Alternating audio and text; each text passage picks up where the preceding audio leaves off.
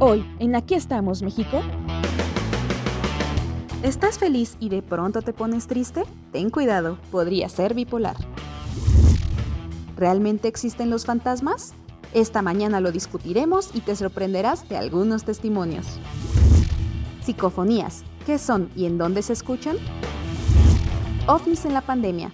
En diferentes países se presentaron avistamientos. Existen cosas tan simples que no sabemos para qué fueron creadas. Aquí te diremos algunas de ellas. Esto y más en Aquí estamos, México. Comenzamos.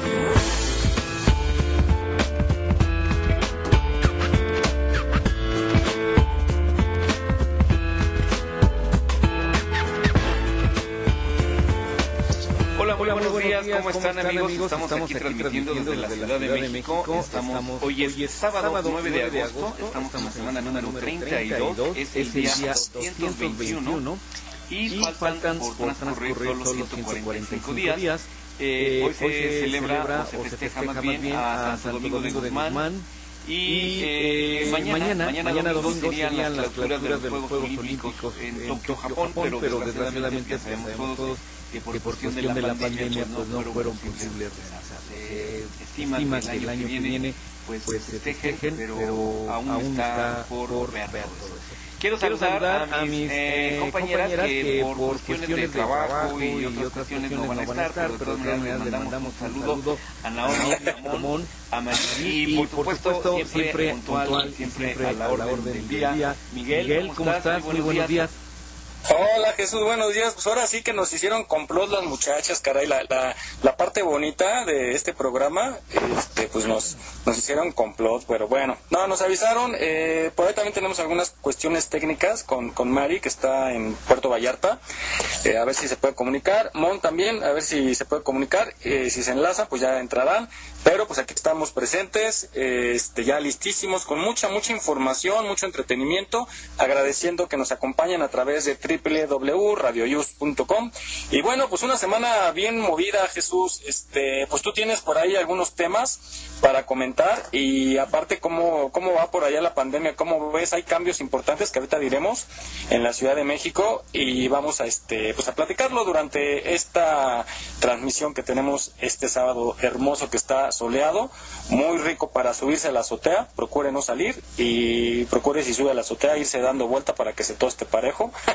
que es bueno, ¿no? Que les dé el sol a la, a la gente, que, que nos dé un poquito el, el, aire también, porque estar encerrados, hay gente que sí está cumpliendo al pie de la letra esta este confinamiento, pero pues bueno, recomiendan que se suba a la azotea si se tiene, a caminar un poquito y a que nos den los rayos de sol. Adelante, Jesús. Oye, Oye pues, pues sí, esta semana estuvo, bueno, yo creo que ya en, todo el mundo y en México, cada semana mínimo sucede un evento un evento que pues conmociona, que asombra, que, que nos, nos, da mucha plática. Bueno, esta semana pasaron tres cosas que considero que son eh, importantes mencionar. Una, que fue la explosión en Beirut, Líbano, de toneladas y toneladas de productos químicos. Se habla por ahí de que eh, cayó un, mandaron un misil, que no sabe de por dónde pudo haber llegado. La otra fue eh, el regreso de, de, las cuestiones jurídicas. abrieron tribunales aquí en la Ciudad de México y pues fue un caos tremendo.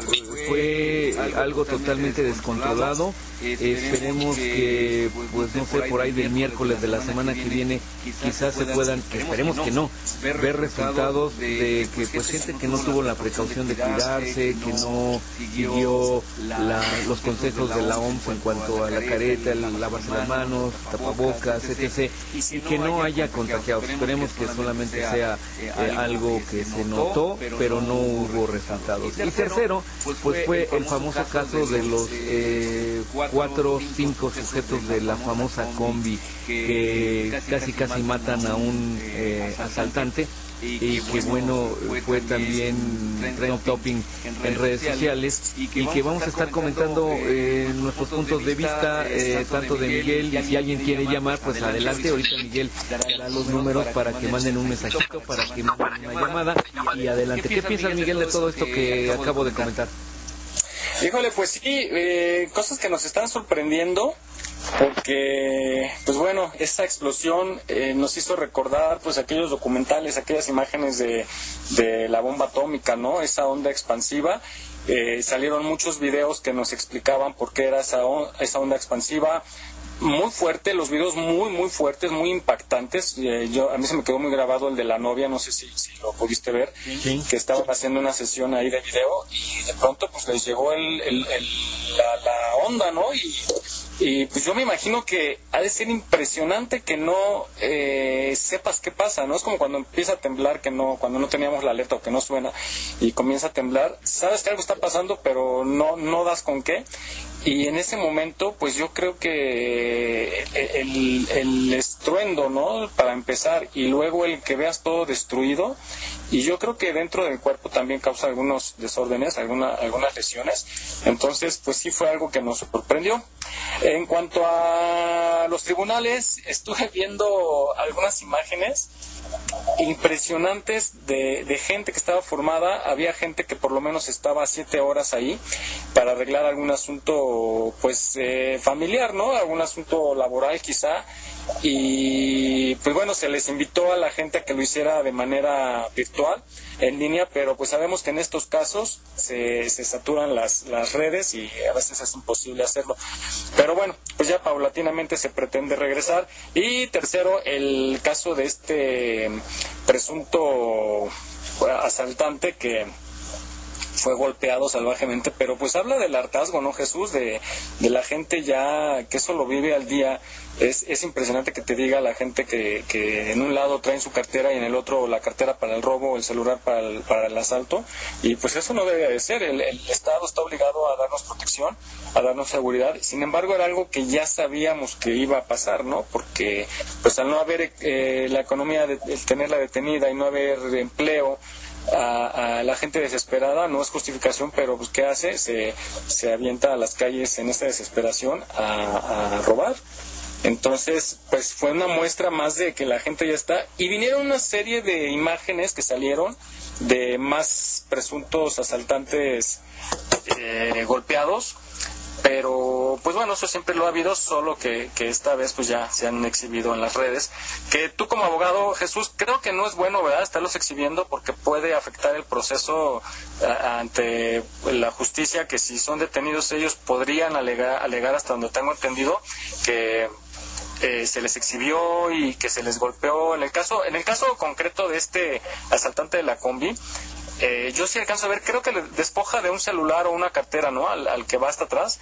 Este, ahí cómo se manejaría Jesús legalmente, o sea, si él es detenido, pues sí, sí se puede comprobar sea con el video que despojó de algún objeto al usuario, pero también creo que podría alegar a favor que se usó mucha fuerza y que, que podría salir libre por este caso, por este asunto.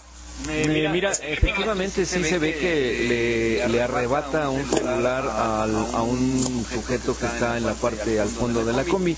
Eh, efectivamente, el video, que afortunadamente creo que ya la mayoría de los transportes públicos tienen ese video, eh, pues eh, puede aclarar muchas cosas. efectivamente fue un, un, ejercicio de la legítima defensa exagerado.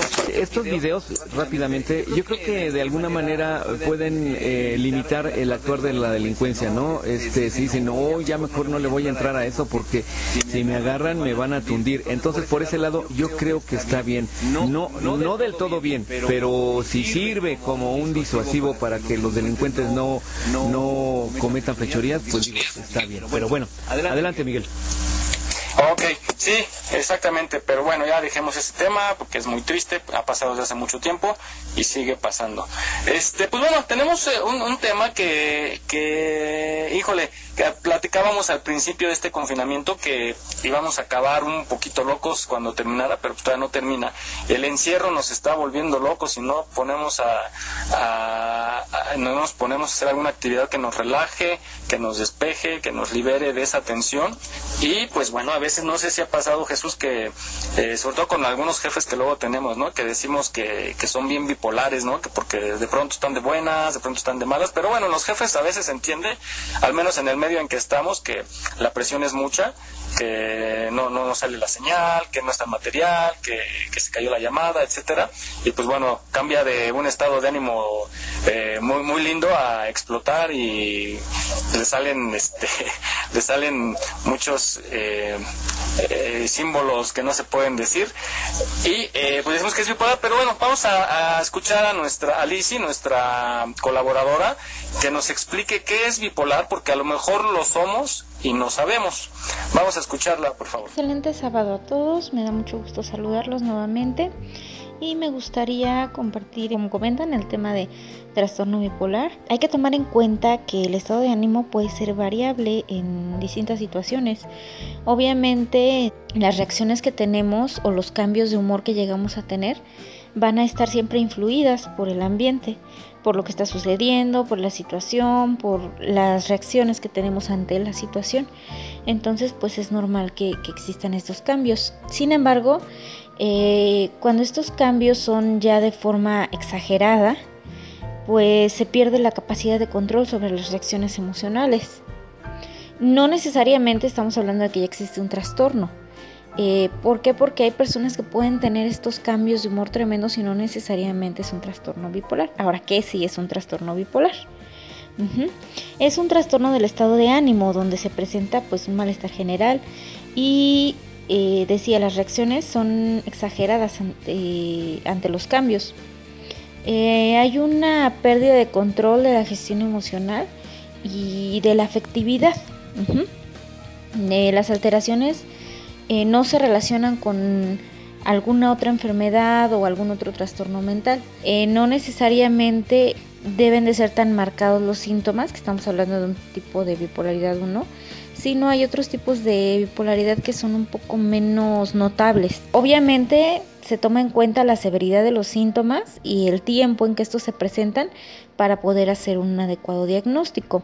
Igual si es una historia clínica, en la cual se pregunta pues eh, cómo se han presentado estados de ánimos a través del tiempo porque no es una enfermedad como que se detecte en una primera instancia sino puede ser que este que ya haya estado presente e inclusive que se haya diagnosticado por ejemplo una depresión unipolar este porque se llegan a confundir eh, estos trastornos se manifiestan regularmente pues en la adolescencia y repito, se caracterizan por ser cíclicos.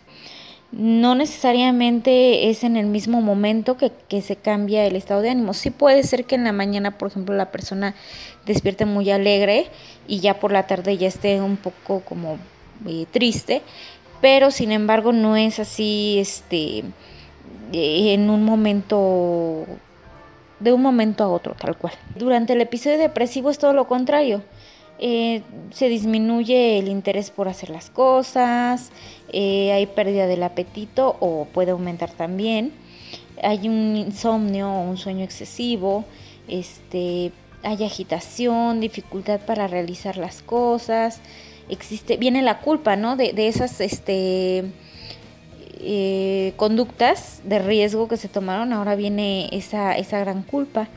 Eh, la capacidad de pensar está disminuida, la falta de concentración, la indecisión, incluso hay muchas este, probabilidades de que exista eh, tentativa suicida o por lo menos idea suicida. Eh, aquí hay que destacar, ¿por qué decía yo que se puede confundir con la depresión unipolar? Porque regularmente cuando las personas llegan a atenderse están en un estado depresivo. Cuando están en un estado eufórico este, o maníaco, realmente pues no toman como mucha atención en este en atenderse porque pues se sienten bien y sienten que el mundo es suyo y sienten que todo lo pueden, entonces difícilmente van a buscar ayuda.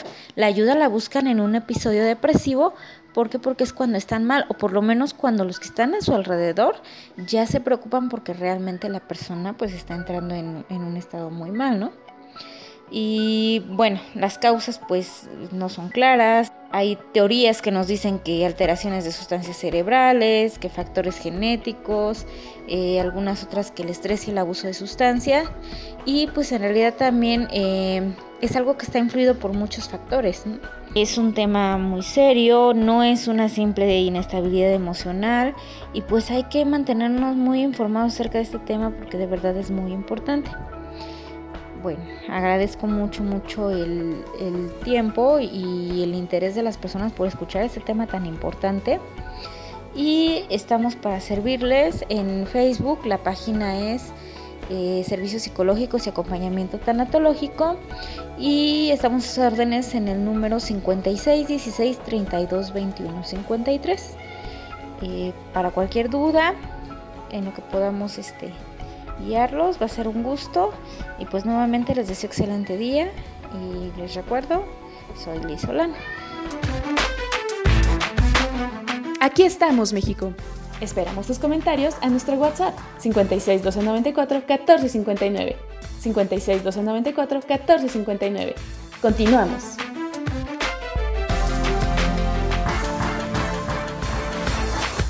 Muy bien, pues estamos de regreso aquí. Qué interesante, ¿no? Todo aquello que nos platica nuestra amiga la psicóloga. Sí, eh, pues es algo que eh, de verdad hay que, hay que ver porque a veces tenemos ciertos comportamientos o padecimientos ya y no nos damos cuenta y pensamos que todo va bien y que solo fue un mal día o fue parte de, del estrés que nos da el trabajo, el, el, tráfico, porque hoy en día ya encontramos tráfico como un día normal.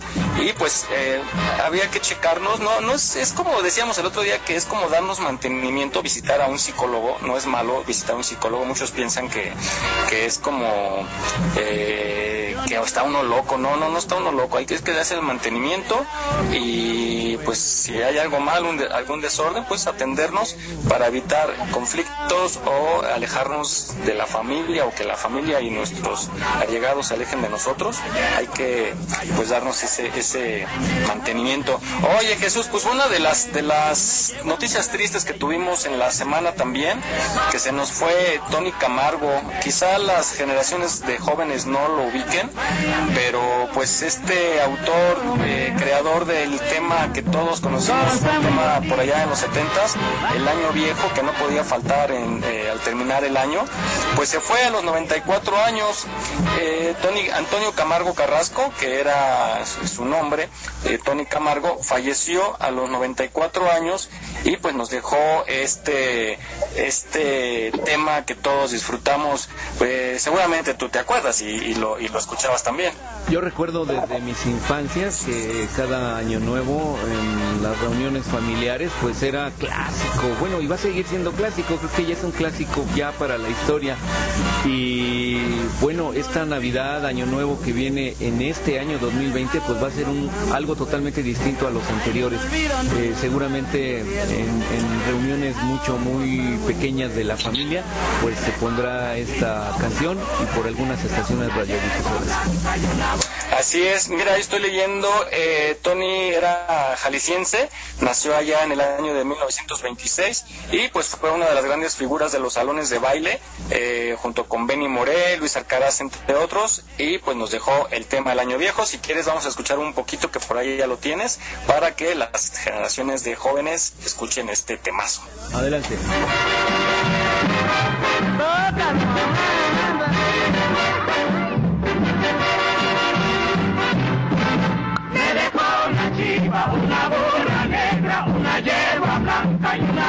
Pero, pero, pero. Pues muy bien, ese fue Tony Camargo interpretando su, creo que su más éxito, su éxito más eh, famoso de Año Viejo. Sí, bueno, pues ya se nos fue, pero pues su tema va a quedar por siempre y se seguirá escuchando seguramente a fines de año, que esperemos que lo celebremos como cualquier otro en este 2020. Oye, eh, quisiera yo dar una información. Eh, pues relevante aquí en la Ciudad de México. Seguimos en, en el semáforo naranja, pero se reabren otros rubros pero es importante que escuchen porque si ustedes tienen alguno de estos negocios, no vayan a cometer alguna infracción y se les cierre. Abren eh, bares, cantinas y salones de fiesta, pero bajo el rubro de restaurante. Es decir, no puede abrir una cantina como tal, un bar como tal, sino que tiene que cambiar al rubro de restaurante si quiere eh, seguir operando. Para esto tienen que tramitar ante la alcaldía correspondiente su autorización para trabajar en ese giro y pues en vía de mientras creo que está bien para que eh, los meseros, sobre todo que viven eh, al día con esto de las propinas, la mayoría puedan tener un ingreso entonces es bien importante que pues sepan que no es el rubro original, sino que tienen que tramitar por esta ocasión, eh, que se les da inmediato. La, la, jefa de gobierno, Claudia Sheinbaum, dijo que se les dará de inmediato el permiso para que reinicien actividades bajo ese rubro. Abren también albercas, que ahí sí no estoy de acuerdo, Jesús, ¿tú qué opinas que las albercas eh, abran? Porque creo que sí deben de tener todavía medidas más, más estrictas ahí, pero este, pues bueno, abren las albercas, museos y los cines también, que eh, estaba yo leyendo hace días que no iba a haber palomitas, pero parece que ya autorizaron que sí se vendan las palomitas, pero tienen también sus, sus reservas, el tapabocas y esto, entonces eh, pues son los rubros que, que pueden abrir. ¿Tú qué opinas? Oye, pues yo considero que el, en cuanto a lo primero que comentaste de los restaurantes, eh, los restaurantes que originalmente funcionaban como restaurantes se, las están viendo, pero mal, mal. O sea, aunque ya les reactivaron o les dieron el permiso de abrir, la gente no va. Eh, luego les dijeron, tienes que abrir al 50% de capacidad. Entonces, eh, es muy, demasiada inversión en tiempo, en recursos, para que no puedan eh, salir adelante económicamente, ¿no? Y luego, ahora dices que los salones, bueno, no tú, este, las autoridades dicen que los salones de fiestas pueden abrir en modalidad de restaurante. Entonces, si los que eran restaurantes tenían eh, ese problema, ahora les llega una oleada de competencia, pues resulta que nadie va a ganar.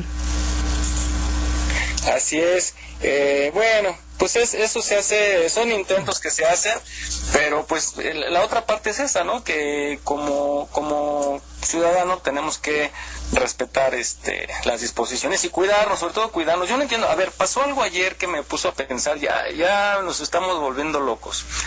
Por ahí salieron unas declaraciones del presidente que eh, la pandemia no nos ha pegado como en otros países. No nos ha pegado tanto que somos el tercer lugar en muertes. Luego, a diario el reporte es de que se rompió récord de, infectados, récord de, muertes y por otro lado nos dicen que han bajado los decesos. Entonces que por eso se está eh, dejando que abran más rubros.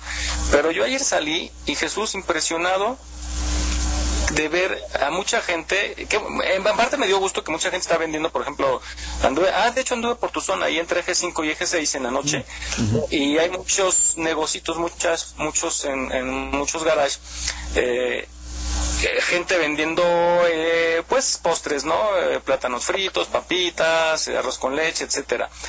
Y, y que bueno, porque pues es, es, la economía que les está llegando.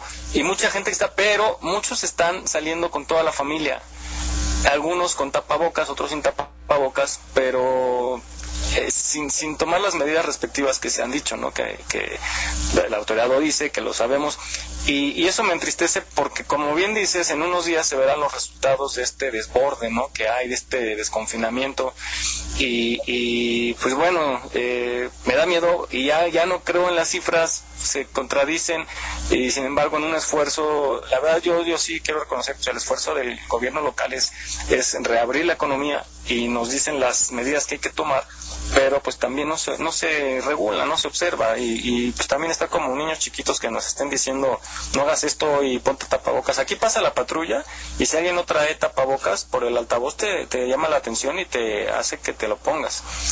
Pero pues bueno, no pueden estar así con cada ciudadano que no lo traiga, ¿no? Entonces, eh, pues fue algo que observé ya por tu rumbo precisamente. Oye, eh, es correcto. Yo he visto en la calle salgo a lo mínimo necesario, ir al banco, ir a comprar víveres y, es todo. Pero sí veo mucha gente totalmente descuidada, eh, no tienen la conciencia, no solo por ella, sino por los demás. Y pues esperemos que la gente entre en conciencia y que pues más adelante se pueda efectivamente controlar esto. Sí, caray, pues bueno, eso hay que estarlo repitiendo cada programa. Eh, otra información que dieron es que las licencias federales de conductor, esto yo creo que para los transportistas, que hayan vencido durante el periodo de la pandemia, continuarán vigentes y con plenos efectos jurídicos ante cualquier persona o autoridad hasta el 31 de diciembre del presente año. Así lo dio a conocer la Secretaría de Comunicaciones y Transportes y pues se tomó la, la decisión de implementar dicha disposición debido a la enorme inquietud que existía. E incluso había por ahí una manifestación por parte de los operadores de transporte de carga y pues se les dio este, este beneficio para que puedan seguir laborando y que no estén siendo acosados por la policía en, en las diferentes carreteras. Son Repetimos, son válidas las licencias federales de conducir que se vencieron durante esta pandemia. Entonces, hasta el 31 de diciembre del presente año, del presente año, perdón, se puede eh, circular con estas licencias. Bueno, pues pasamos a, otro tema, porque hoy tenemos muchísima, muchísima información, muchísimas capsulitas que encontramos por ahí. Y pues eh, es acerca de los fantasmas. Jesús, ¿tú has alguna vez tenido alguna experiencia así como para decir hay fantasmas?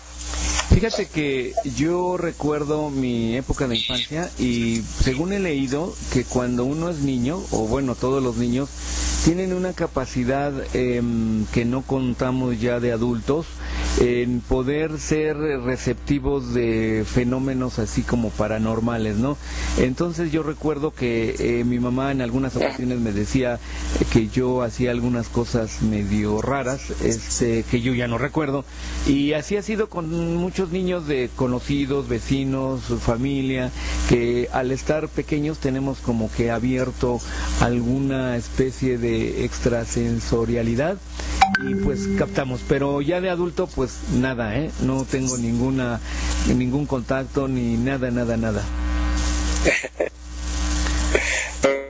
pero sobre todo, por ejemplo, en los estudios de grabación, eh, hay esas, esas anécdotas, no esas leyendas. Bueno, yo allá en, en Azteca sí viví algunas y escuché algunas otras ahí en, en las partes donde graban los audios, pero hay una oficina en particular donde hay mucha eh, una sensación bien extraña que no soy el único que lo ha experimentado, que se siente así un frío, un frío, pero es como pasando así una línea, pasas un cuadrito de mosaico y se empieza a sentir eso y sientes, sin que te lo digan, ¿eh? sientes como una presencia. Y cuando estábamos trabajando en la parte, en el piso de abajo, eh, se escucha en la madrugada que mueven sillas, como si estuvieran tecleando, subes y de verdad no hay nadie. Y no fui el único que lo vivió.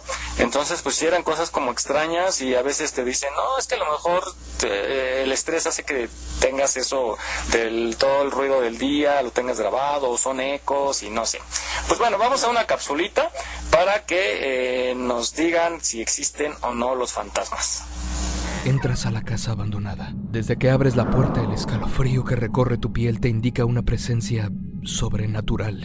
Lamentas haber aceptado el reto de tus amigos, pero no puedes pasar por cobarde, así que te internas más. El aire está frío, como una tumba. Entre las sombras apenas se distinguen muebles desvencijados y telarañas. En el profundo silencio alcanzas a distinguir no muy lejos murmullos, lamentos hay algo que quizá no quiera que estés aquí. Un sonido crujiente indica que se está acercando. ¿Pasos? ¿Una mortaja arrastrándose? Tu corazón palpita con fuerza. Sudas frío. ¿Por dónde viene? Una puerta se cierra con violencia. Diriges tu mirada hacia allá y por el rabillo del ojo ves su silueta espantosa. No aguantas un segundo más y sales corriendo. Afuera te esperan tus amigos. Se les borra la sonrisa al ver tu rostro pálido. Si existen, les dices. Yo lo vi. Si existen los fantasmas. ¿De verdad existen los fantasmas? La idea de los fantasmas está presente en todas las culturas del mundo. Ya desde el antiguo Egipto se acostumbraba a darles ofrendas a los muertos para que no volvieran del más allá, de manera similar a como se hace el Día de los Muertos en México. Entre los antiguos griegos había la costumbre de ponerles una moneda en la boca a los cadáveres para que pudieran darle propina a Caronte, el barquero que cruza las almas al otro mundo. La literatura y las leyendas tienen ejemplos de fantasmas famosos. El padre de Hamlet, que volvió de la tumba para decir que lo asesinó su propio hermano. La Llorona, quien lamenta la muerte de sus hijos desde hace cientos de años. El holandés volador, el fantasma de un barco cuyo capitán se atrevió a desafiar la ira de Dios. Los fantasmas de un cuento de Navidad de Charles Dickens. O el graciosísimo fantasma de Canterville, que desde Inglaterra se frustra por no poder asustar a sus huéspedes norteamericanos. Pero que el concepto esté tan extendido no significa que los fantasmas existan. Se piensa que la idea de un espíritu surgió porque al morir lo más notorio que perdemos es la respiración. En latín, spiritus significa aliento y anima viene del griego anemos, que significa viento. Así, se pensaba que ese hálito abandonaba el cuerpo y se iba a otro lugar, o se quedaba aquí. La verdad es que nunca se ha comprobado la existencia de fantasmas. Figuras controvertidas como Madame Blavatsky promovieron las sesiones espiritistas en el siglo XIX y personajes importantes como Francisco I. Madero creían que podían contactar con los muertos. El escapista Harry Houdini siempre quiso contactar a su madre difunta y en cada ocasión desenmascaró a los falsos mediums descubriendo sus engaños. Él mismo, antes de morir, le dejó a su mujer una serie de palabras clave y le pidió que una vez muerto, ella lo buscara a través de una medium. Entonces, el fantasma de Houdini le diría la contraseña y así su viuda podría comprobar que realmente se trataba de él. Ella lo intentó contactar por 10 años, pero nunca recibió el código. Hasta hoy, los magos conmemoran a Houdini con sesiones espiritistas cada 31 de octubre. Pero entonces, ¿por qué sigue habiendo tanta gente que dice percibir fantasmas? En algunos casos se trata, de plano, de alucinaciones causadas por monóxido de carbono o incluso por campos magnéticos naturales o generados por líneas de alta tensión que al parecer afectan el funcionamiento de nuestro cerebro. En el caso de la sensación de que se te sienta el muerto, o sea de que te despiertas pero no te puedes mover, es una condición neurológica llamada parálisis del sueño, que ocurre cuando la parte del sistema nervioso que controla los músculos tarda en reconectarse después de haber dormido. Incluso un sonido de frecuencia muy baja puede causar sensaciones de miedo y tristeza inexplicables, pero no hace falta estar alterado para ver fantasmas. En la historia que contamos al principio, cuando entramos a la casa, el escalofrío lo causó el aire frío y húmedo del interior junto con el chirrido de la puerta. El sentir una presencia ya es una interpretación subjetiva. La obscuridad es algo que naturalmente causa miedo en los humanos por los peligros que pueden esconderse allí. Eso agudiza nuestros sentidos. Cualquier movimiento o sonido puede ser señal de peligro. Los vecinos de la casa de al lado están hablando, pero no entendemos lo que dicen. Sus voces sordas nos pueden sonar como extraños lamentos. Junto a la pared, un ratón busca comida. Puede sonar como algo arrastrándose. Nuestra capacidad de conectar dos acontecimientos separados entra en acción a partir de aquí. Cualquier cosa que suceda a continuación la interpretaremos como parte de un mismo evento.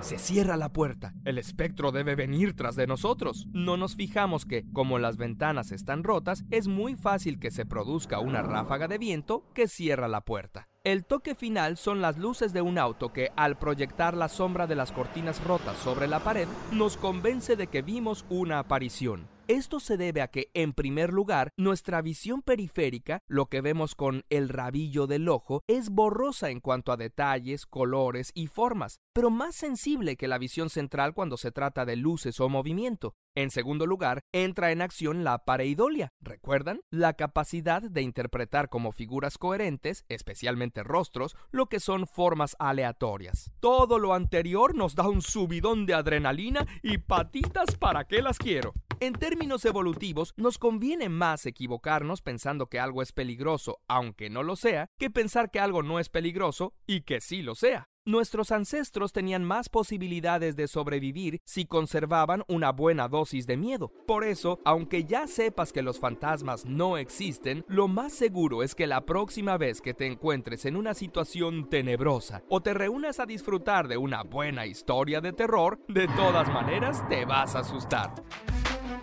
Aquí estamos, México. Esperamos tus comentarios a nuestro WhatsApp 56 294 1459. 56 294 1459. Continuamos. Oye, pues realmente para ponerse a pensar, ¿no? Esto de los fantasmas, ¿no? Pero curioso, ¿no? Antes, antiguamente, hace 100 años, o simplemente yo cuando era chico, se hablaba más de fantasmas. Ahora ya es como que la tecnología y las cámaras y todo, sensores y todo ello, ya eh, ha dejado atrás las leyendas, pláticas de fantasmas, pero aún así mucha gente sigue siendo perceptiva a ello. Así es, pues yo sí tuve esas experiencias extrañas en donde vivía antes, una casa ya vieja, y veía, sentía primero que había alguien, ¿no? La presencia de alguien como cuando sientes que te están viendo. Volteaba hacia la puerta del cuarto o hacia donde estuviera y veía eh, unas personas, pero con, con vestuario de la época así como del Titanic, que desgarraban las ropas y con mirada así como de enojo, pero fracción de segundos y se desplazaban, o sea, se desaparecían, ¿no? En el marco. Y, yo dije, bueno, a lo mejor es producto de, de mi, mi estrés, pero resulta que de repente había gente que me visitaba eh, y también sentía eso y también lo veía. Y pues ya me fui a hacer como que una especie de limpia, me dieron ahí agua bendita, hacer unos rezos y ¿qué crees que ya jamás lo volví a sentir?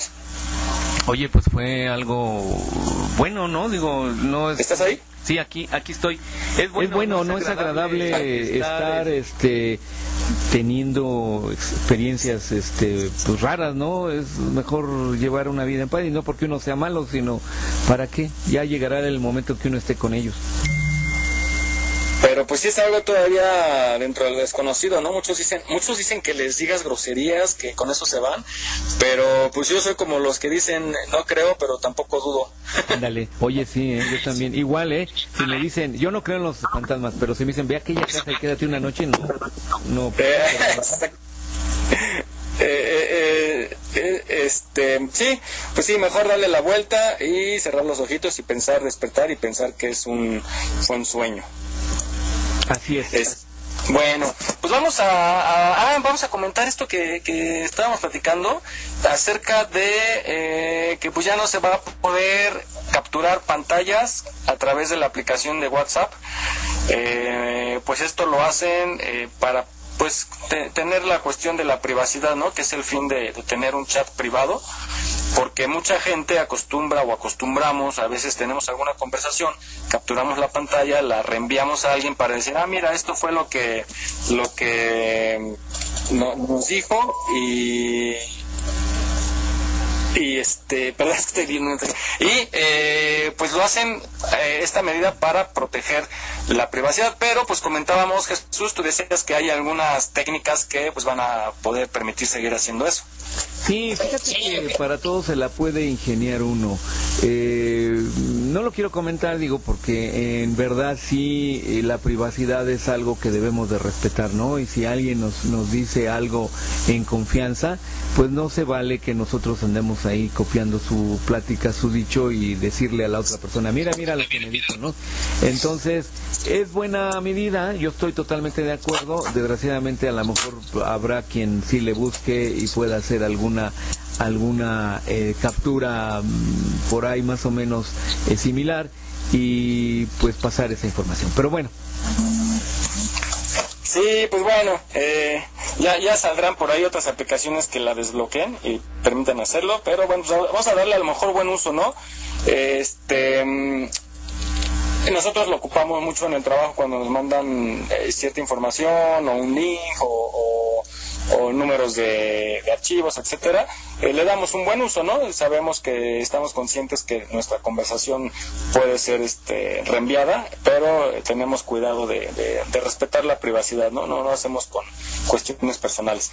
Bueno, pues bueno, relativo a eh, la, eh, la, capsulita que escuchamos de los fantasmas, están las psicofonías, ¿no? de repente estamos hablando y escuchamos ruidos extraños, que también por ahí hemos identificado algunos en nuestra transmisión, pero vamos a esta capsulita que nos dice que es una psicofonía.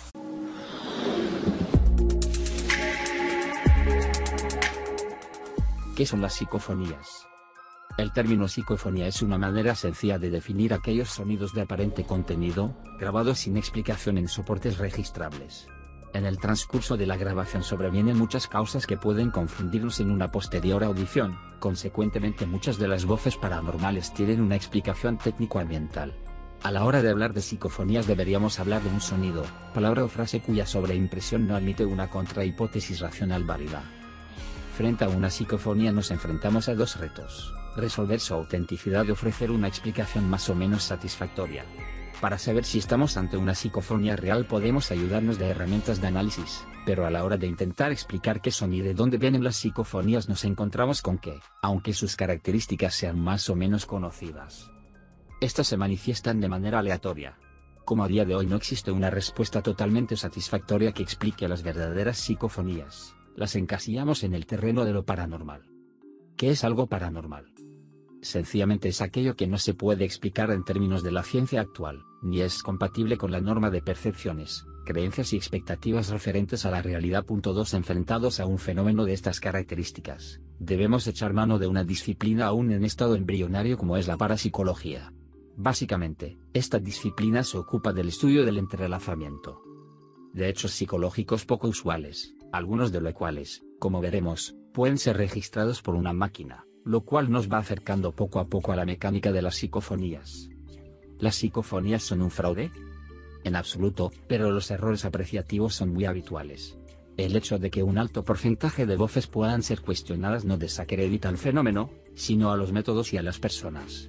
El término asociado al mundo de las voces conocido como falsos positivos no habla de una voluntariedad por parte del experimentado de promover un fraude, sino de una precipitada validación de un sonido natural debido al desconocimiento de los procesos o canales de su registro.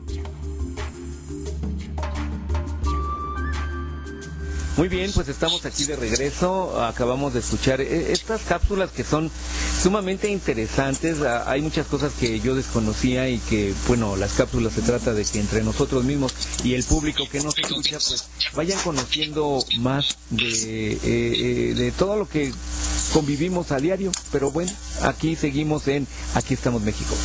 Así es, oye, no he dado la hora, son 10 de la mañana con, con 44 minutos y estamos en vivo desde la Ciudad de México.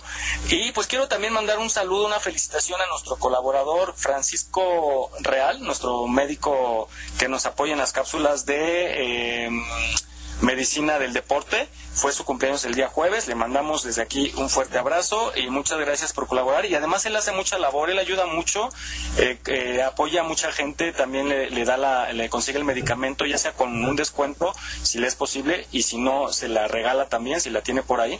Y este apoya mucho a gente que lo necesita, que no tiene el recurso y tiene su, su consultorio aquí en la colonia Roma para cuando lo quieran visitar. Vamos a dar la información más adelante. Y bueno, se está integrando, aquí estamos México, Shirley Sotelo. Shirley, buenos días. Hola, buenos días, Miguel. Buenos días a todos. Perdón que te despertemos. Ah, en ese día estaba levantada. Realidad estaba desayunando. Ah, discúlpanos, hombre. Este, pues bueno, ya, ya te, te, integras con nosotros y pues nos da mucho gusto. Ahí del otro lado está Jesús Zelaya, nuestro director general. Buenos días, Jesús también. Hola, hola, buenos días, Shirley. Oye, eh, tú eres pariente de aquellos, de aquella familia que era propietaria de la hacienda Sotelo, precisamente donde está la colonia ahorita Lomas de Sotelo. No que yo sepa. Ah, bueno. Ojalá. Ojalá. Muy bien, muy bien. No, no, no. Que yo sepa, no, no. De hecho, mi familia es de Morelos, ya muy pegadito a Guerrero. Ok, sí, porque es un apellido poco común, entonces eh, tengo entendido que es un apellido familiar, este, que todos los que se apellidan Sotelo son parientes. pues mira, te digo, a lo mejor sí, pero no que yo sepa, la verdad. Sí, es muy intensa y no. Hay, hay muchos a los que ni conocemos. Mucho, sobre todo cuando se hace una fiesta, ¿no? Y que dejas la puerta abierta y que de repente, ah, no, yo soy tío del primo de. Soy, soy tu tío Enrique, yo te conocí bien chiquitita, ¿no? Suele pasar. Suele, sí, yo que voy a grabar eventos, me ha tocado ver al, a, a un señor ya en un pueblito y sentí bien feo porque lo querían sacar y dicen, es que ese señor siempre ve fiesta y se mete y ya era un señor grande, ¿no? Y yo, no, pues déjenlo. Y dice, va y felicita a la quinceañera y se sienta a comer. Y digo, pues bueno, le, le trajo el abrazo, ¿no? Ya les debe el regalo, pero pues no está mal que lo inviten a comer. Bueno, pues eh, estamos hablando de las psicofonías, ya eh, supimos que es una psicofonía. Este, Vamos a escuchar esta otra cápsula de psicofonías en un zoológico de aquí de la Ciudad de México. A ver si la pueden, pongan mucha atención, eh, nos van a explicar y lo vamos a eh, escuchar y regresando comentamos cómo nos ha ido a nosotros en este tema. Adelante. El zoológico de Chapultepec está localizado en el bosque de Chapultepec, en la Ciudad de México. Inaugurado el 6 de julio de 1923 por el biólogo mexicano Alfonso Luis Herrera abrió sus puertas en 1924. Terminó por convertirse en el zoológico más visitado en México, con más de 5 millones de visitas anuales. Y aunque de día suelen encontrarse historias muy apasionantes hacia los animales, de noche la expectativa cambia totalmente. Un mundo sin respuestas. Nos dirigimos hacia el año 2013 donde en una radiodifusora muy conocida en el centro de la ciudad recibió una llamada, de la cual no sabían que los dejaría totalmente perplejos.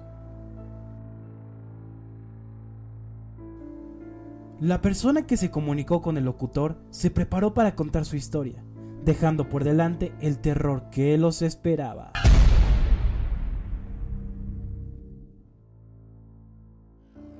El hombre era un antiguo cuidador del zoológico de Chapultepec, el cual narraba que en las noches ocurrían cosas inexplicables.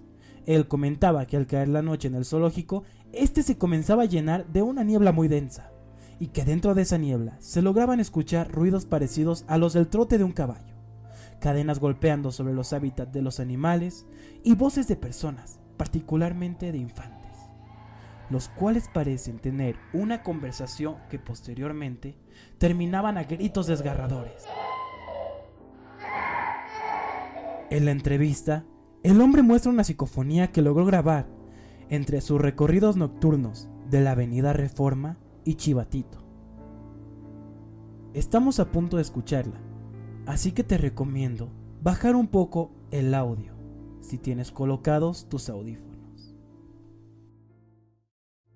Lo desconozco y de hecho, o sea, realizando el recorrido empezando más o menos a las 11 de la noche, todo lo que es eh, ahí en el zoológico de Chapultepec se, se cubre con una neblina que más o menos, pues yo creo que más o menos arriba de, de la rodilla cubre. Yo grababa mis recorridos, digo, no, no se ve nada, ¿no? Pero los sonidos sí, sí están. A ver, a ver si se escucha, ¿eh? Sí, sí, a ver, Ah, vamos, silencio todos, ap- apáguenle, bájenle todos, a ver, ey, dejen de hacer lo que están haciendo. Vamos a escuchar esto.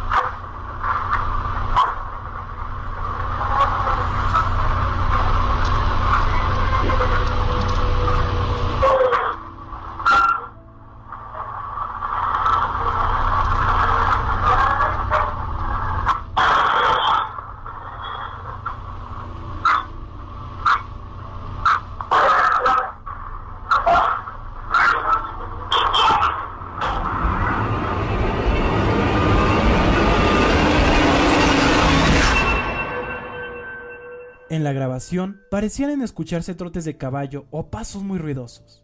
Cabe aclarar que en esas horas de la noche solo están un par de guardias nocturnos. También se logra apreciar la voz de un niño, que en repetidas ocasiones trata de decir la palabra morir.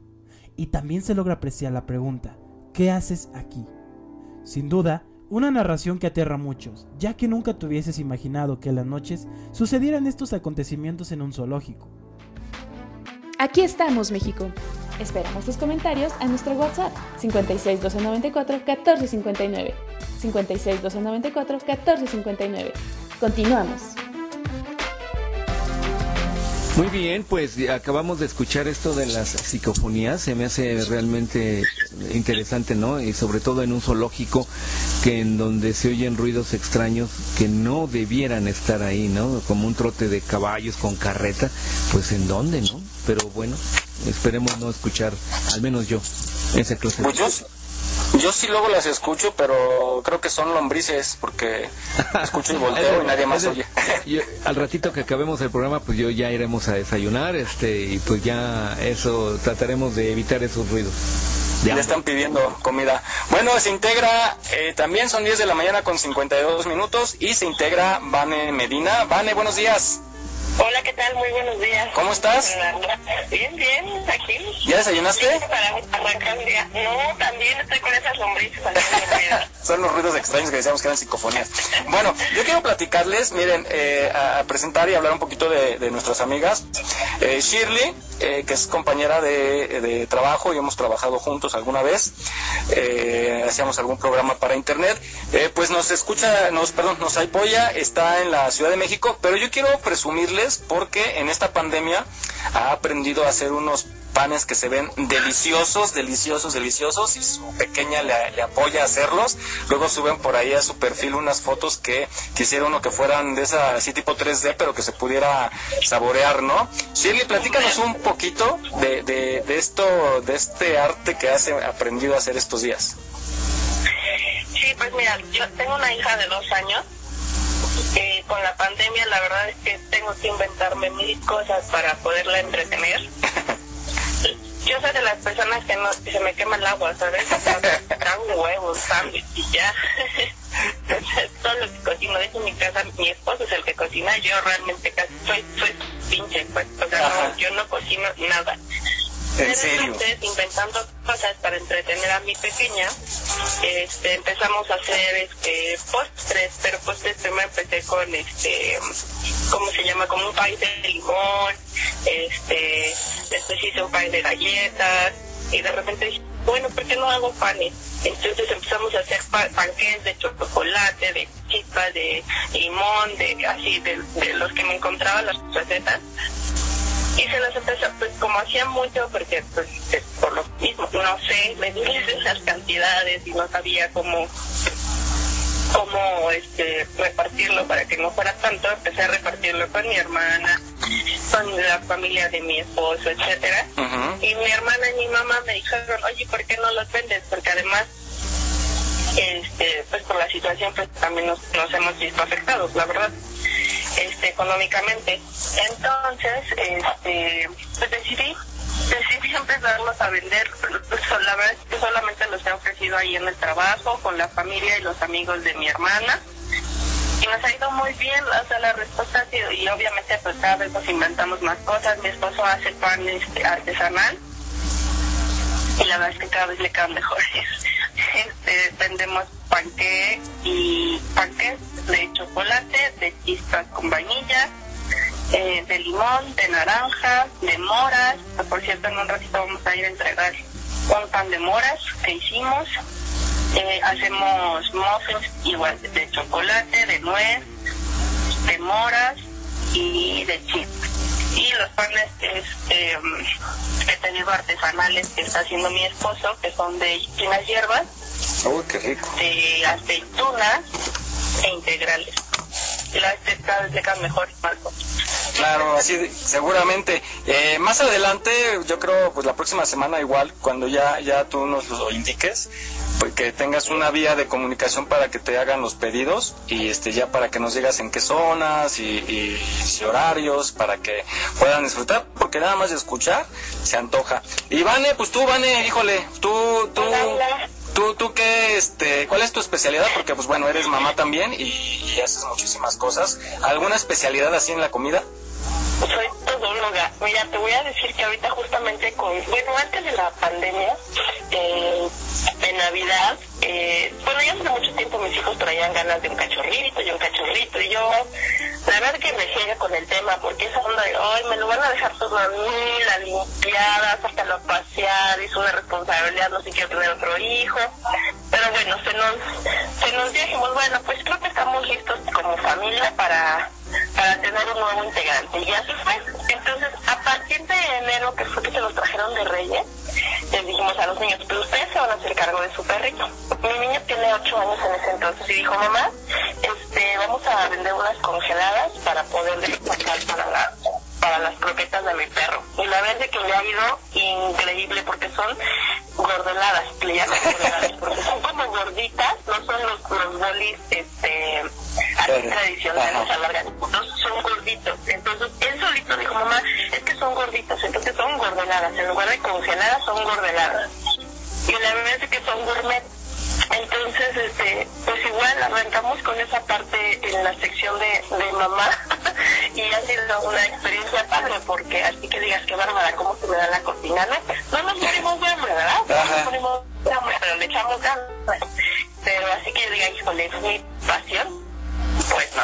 Pero con esto pues hemos descubierto que pues es un momento en el que él y, él y yo compartimos e inventamos sabores y probamos, entonces ya te va a llegar una de, de mango con mezcal, de Baileys, por ejemplo, ¿no? De chocoretas, entonces ya hay muchos sabores que pues, nos hemos estado sacando y, y nos ha funcionado también aquí en la zona. Entonces ese es mi lado de mamá. Muy bien. El crecimiento de mamá. No, muy bien, porque platicábamos en algunos programas anteriores que, que esta pandemia, pues bueno, eh, de lo bueno que dejó fue que permitió que descubriéramos muchas aptitudes que estaban escondidas, este, abuelitas bailando y cantando en TikTok, produciendo sus videos, este, gente que aprendió a cocinar, ¿no? Que, que no sabía cocinar nada y sin embargo se volvieron expertos experimentando precisamente. Pero bueno, el, el tema lo, lo tocamos en referencia a la alimentación, ¿no? Y ustedes como mamás, pues seguramente cuidan la alimentación de sus hijos y estas opciones que están haciendo, a excepción del alcohol que le ponen, Vane, este, está muy bien, está muy bien, ¿no? Son para los adultos, ya, no estamos perdidos en el vicio. Pero bueno, pues como mamás siempre cuidan la, la alimentación de sus hijos, ¿no? Siempre los papás que sí le dedican tiempo, pues eh, eh, se preocupan por la alimentación. Y pues tocábamos el tema porque eh, esta semana se dio a la luz que en Oaxaca se convirtió en la primera entidad, creo que se le unió, no sé si Tabasco o Yucatán Jesús, en, en prohibir la venta, obsequio o donación de alimentos con altos contenidos calóricos a menores de edad. Pero, eh, pues bueno, este, sabemos que Oaxaca es uno de los estados con, con más deficiencias, con más carencias, perdón, y esta acción ha sido aplaudida, pero pues bueno, yo creo que debe ir conjunto con un plan de, de alimentación, de reparto de, de despensas, ¿no? De, de este, hacer conciencia, eh, capacitar a las mamás y decirles lo, lo nocivo que es todos esos productos, porque pues bueno, va a pasar como los cigarros, ¿no? Se les prohíben, eh, no se les puede regalar. Eh, tengo entendido, Jesús, que nada más eh, los papás son los que les pueden dar estos productos, ¿cierto? Correcto, y, y la prohibición fue en escuelas, eh, no fue en tiendas. ¿eh? Eh, según lo que yo estaba leyendo en una nota, la prohibición efectivamente se realizó para escuelas públicas, eh, privadas, pero pues ahorita de todas maneras no hay escuela, ¿no? Y la otra, yo recuerdo mi infancia, que ya hace algunos ayeres, y jugábamos en la calle, eh, andábamos en bici, patinábamos, jugábamos este burro corrido, pateado, un montón de cosas. Y ahora los niños se la pasan en la computadora, en la tableta, en el teléfono y o, o viendo videos y no hacen nada. Entonces esa es una de las razones, entre muchas otras, que haya obesidad en la, en la infancia. Así es, pero pues va a pasar, imagino, yo me imagino el escenario, digo, no estamos en clases ahorita, pero yo me imagino que si estuviéramos ya vería a los niños manifestándose en los principales cruceros de Oaxaca pidiendo el derecho al chocolate, ¿no? Este y, y por ejemplo, pues también quienes brincaron fueron los empresarios, ¿no? Las fábricas de estas frituras, pues es obvio y también va a venir, o sea, yo espero que no llegue a más, que más bien se busque como una opción alternativa para sí, para cuidar la, la nutrición, pero pues vamos a ser honestos, o sea, aquí en la Ciudad de México podemos verlo con, con todo respeto con los señores de la construcción que salen y compran de rápido, o es más, oficinistas salen y compran de rápido un refresco de cola, pastelillo, y es a veces su desayuno y su cigarro, eso sí. Entonces, eh, pues va más allá, ¿no? De, de, que nada más prohíban algo, sino ya es como parte de educación, tocando el tema de... Tiene que ver con la, justo con la cultura. Exactamente. Con, con, nuestra cultura alimenticia. Eh, dices, ok, está prohibido para que los niños adquieran los, los dulces, pero los niños realmente no tienen ese poder adquisitivo para tener su dinero y, y elegir qué comprar. Uno como papá es quien le compra los dulces, quien le compra chocolate, quien le compra la chatarra, quien le compra el refresco, quien pone una Coca-Cola de 3 litros en el centro de la mesa en lugar de una jarra de agua. Así es. Más bien es como crear la campaña, una conciencia de, pues no te estoy prohibiendo que no te comas un chocolate, ¿no? Pero así como te estás comiendo chocolate, pues también hay una sopa de verduritas, ¿no? O sea, está la comida saludable y eso es como pues tu postre y no es diario, es de vez en cuando, ¿no? Este, a mí siempre me han dicho, bueno, es que a mí de por sí soy rara porque a mí nunca me ha gustado el refresco, entonces aquí en su casa sabrán que pues muchas veces este llegan visitas y ay no tienes la cosita y digo no pero te das como un vasito de agua de sabor ¿no? exacto. Entonces me dice ay qué rarita eres y cuando vamos a reuniones pues efectivamente solamente refresco y nos adaptamos de modo es lo que hay y te lo tomas pero no es como que es más bien ahí entrar en conciencia uno como adultos de ver qué es lo que estamos consumiendo en la familia y de ahí crearles el caminito a los chamacos.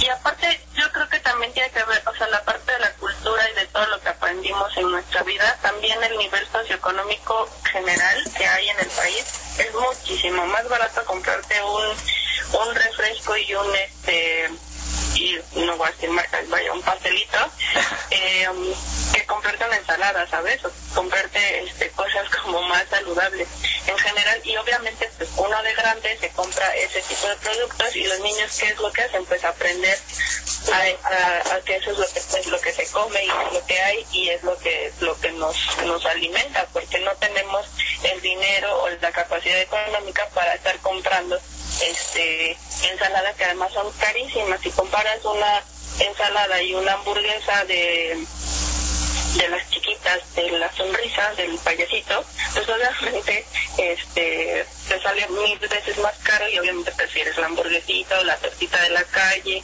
o el pastelito que pues, te sale más barato y te llena finalmente.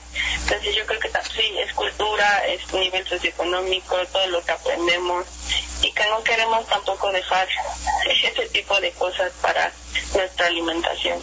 Claro, y es, debe de ser un plan integral, ¿no? Que por ejemplo por el lado de, de la información con, con las mamás, eh, las escuelas también, pues muchos sostienen, se sostienen de su cooperativa. Yo recuerdo y creo que sí todavía existen que venden dulces, ¿no?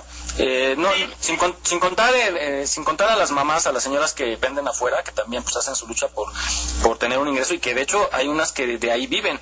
Entonces, pues vamos a pensar en darles un apoyo también a esas personas que vamos a dejar sin ingresos. Si es que, Jesús, ¿desde cuándo se prohibió vender en las escuelas y sin embargo seguía? ¿No? El año pasado sí, ya existía. Ya, ya existía ello, pero efectivamente la, la gente se las eh, ingenia para pues eh, saltarse las normas que en algún, y que además es por el bien de sus hijos, ¿no? Claro, aquí lo más grave y, y, digo, sonará broma, pero puede suceder, eh, sería que haya contrabando, ¿no? Como el alcohol en aquellos años, de que se prohibía el alcohol, y viene el mercado negro. O sea, ya, ya oigo a un menor llegar junto a otro y decir, oye, pues te vendo un chocolate, este, te veo atrás del baño, ¿no? Y, y pues puede haber mercado negro. O sea, habemos quienes somos fans de, los chocolates y, un niño, imagínate, un niño que se muere por un chocolate y que se lo prohíban y sin embargo, si tiene el dinero, si tiene el medio y alguien que se lo ofrece, pues va a haber el mercado negro. Entonces, es una broma, pero es posible, es viable. Entonces, bueno, así, así nuestras medidas, pero creo que cuando se propone algo debería de verse todos los pros y contras y llegar a una media y, es con buena intención efectivamente, pero si tienen gran participación los, los papás, porque yo veo que algunos eh, algunos eh, conocidos le dan como premio la galleta o el chocolate al terminar de comer o al terminar la tarea, que es, que es, que es bueno, ¿no? Y que le dicen, eh, como bien decía, creo decía Shirley, que, que de vez en cuando, ¿no? O van a darle de vez en cuando el, el, reconocimiento con un dulcecito, que no es malo, o sea, nada, todo con exceso es malo, pero si lo consumimos de vez en cuando, no es malo, y ahí viene la parte también que si el azúcar, que si no, pues bueno, vamos a apoyar a nuestros... Entonces, ajá, el ejercicio, exacto, las actividades, o sea, es, integral, es, es un, integral de esto. Bueno, Jesús, este, podemos brincarnos, perdón que lo diga al aire, así es, así es el vivo, podemos brincarnos la nota 5 y nos podemos ir directo a la 5A, que es, eh, voy a platicar un poquito de esta chica que se llama Beca Neira, que pues es una activista, digamos, y ella no es propiamente un albergue, sino ella alberga a varias mascotitas que ha rescatado, que, que mucha gente, esto sucede mucho, que ven a un perrito atropellado y nada más lo reportan en las redes y, y pues ella es de las que se pone la capa y sale tendida y para el tráfico y rescata estos animalitos, los cura y los tiene ahí cuidando y los dan adopción también, pero pues yo eh, quisiera que escucharan esta cápsula para que vean las necesidades que tienen y si pueden apoyar, pues le echen una, una patita para que siga con esta labor. ¿Podemos escucharla, Jesús? Adelante, la escuchamos. Venga. Y bueno, tenemos en la línea telefónica a Beca Neira. Ella es pues activista, protectora de animales y una mujer eh, pues muy luchadora que, que se las ve duras para salvar a las mascotas que lo necesitan porque ha sido un tema que ha, causado polémica. Eh, Beca, muy buenos días. Muy buenos días, amigo, ¿qué tal? ¿Cómo empezaste tú a, a apoyar a estos animales? Ok, mira, pues la verdad es que yo estaba muy chiquita, vamos a hablarlo así de cierta manera. eh, cuando mi abuelito, pues nosotros siempre hemos, aquí en la familia, hemos tenido muchos perritos, o nos gustan los animales. Entonces, yo aquí en Valle de Chalco, desgraciadamente, eh, el maltrato animal es impresionante. O sea, aquí la gente está acostumbrada a que tu perro vive afuera y come lo que encuentra afuera y si le fue, si encontró algo, pues qué bueno, ¿no? Entonces, bueno, pues mi abuelito eh, fue el que nos inculcó ese cariño con los animales, nos decía, pues ellos son seres vivos, ellos sienten. Aquí en la casa pues, siempre teníamos perritos. En ese entonces nosotros les dábamos pollo cocido a los perros y comprábamos mucho, teníamos en ese entonces como 13 perritos. Este, y las grasitas estos que le quitaban al pollo, pues los veníamos repartiendo así por todo Valle y hasta los perros nos esperaban por una nada porque pues ya se las poníamos. Ajá. De ahí, pues ya empezó eh, o surgió como que el interés. Yo creo que también te vuelves pues conocedora de los padecimientos, ¿no? Te vuelves también, si no, obviamente no veterinario, pero sí, sí conoces los padecimientos más comunes y las necesidades en el aspecto de salud de, de perros y gatos también, ¿verdad? Exactamente. De hecho, yo estudio veterinaria. Ah. Yo me metí a estudiar veterinaria. ¿Cuántos animales más o menos tienes en casa? Aquí en la casa de mi mamá yo tengo exactamente 87 perros. Perdón si escuchas los ladridos, pero 87 perritos y tengo 42 gatos. ¿Los tienes separados o están mezclados perros con gatos? La verdad es que la mayoría se llevan. O sea, la verdad es que todos se llevan. Es raro el perro que, que tengo que no se lleve. Obviamente al principio pues sí se, se tardan a lo mejor en adaptar porque muchos pues corretean gatos y esto. Pero terminan adaptándose. O sea, hasta eso ahorita no hemos tenido ese problema. Nosotros aquí lo que hacemos, a lo mejor no podemos recoger a todos, ¿no? Pero sí, este, los que más ponemos así como que los vemos muy mal y cosas así. Sí. Como que no sentimos que no pueden seguir sobreviviendo en la calle aunque yo les dé de comer. Es decir, no, ¿sabes qué? Recógelo. Tienes razón, hay mucha gente que reporta muchos perritos. Pero pues nos ha pasado infinidad de veces que nos dicen, ¿sabes qué? Levántalo, yo voy a pagar todo. Y a la mera hora se desaparecen y nos dejan con los gastos. ¿Tienes algún contacto, algún número de contacto, algún medio en donde la gente te pueda aportar?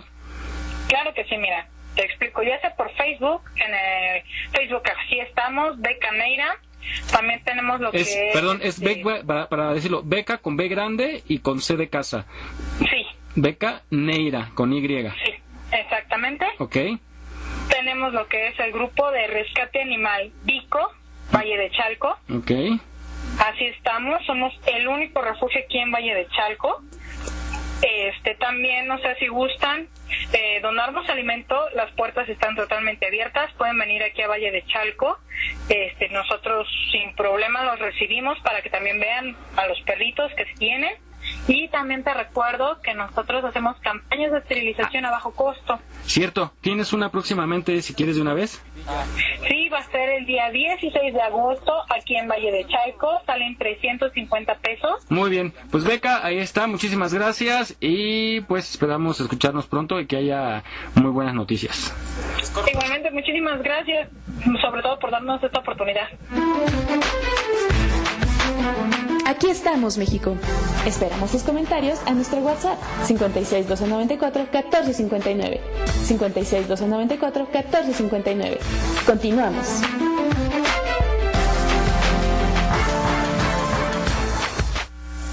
Muy bien, pues qué interesante, ¿no? Y me asombra que tiene ochenta y tantos perros y como setenta y tantos gatos y la dedicación y el amor que le tiene a estos animalitos. Es realmente sorprendente.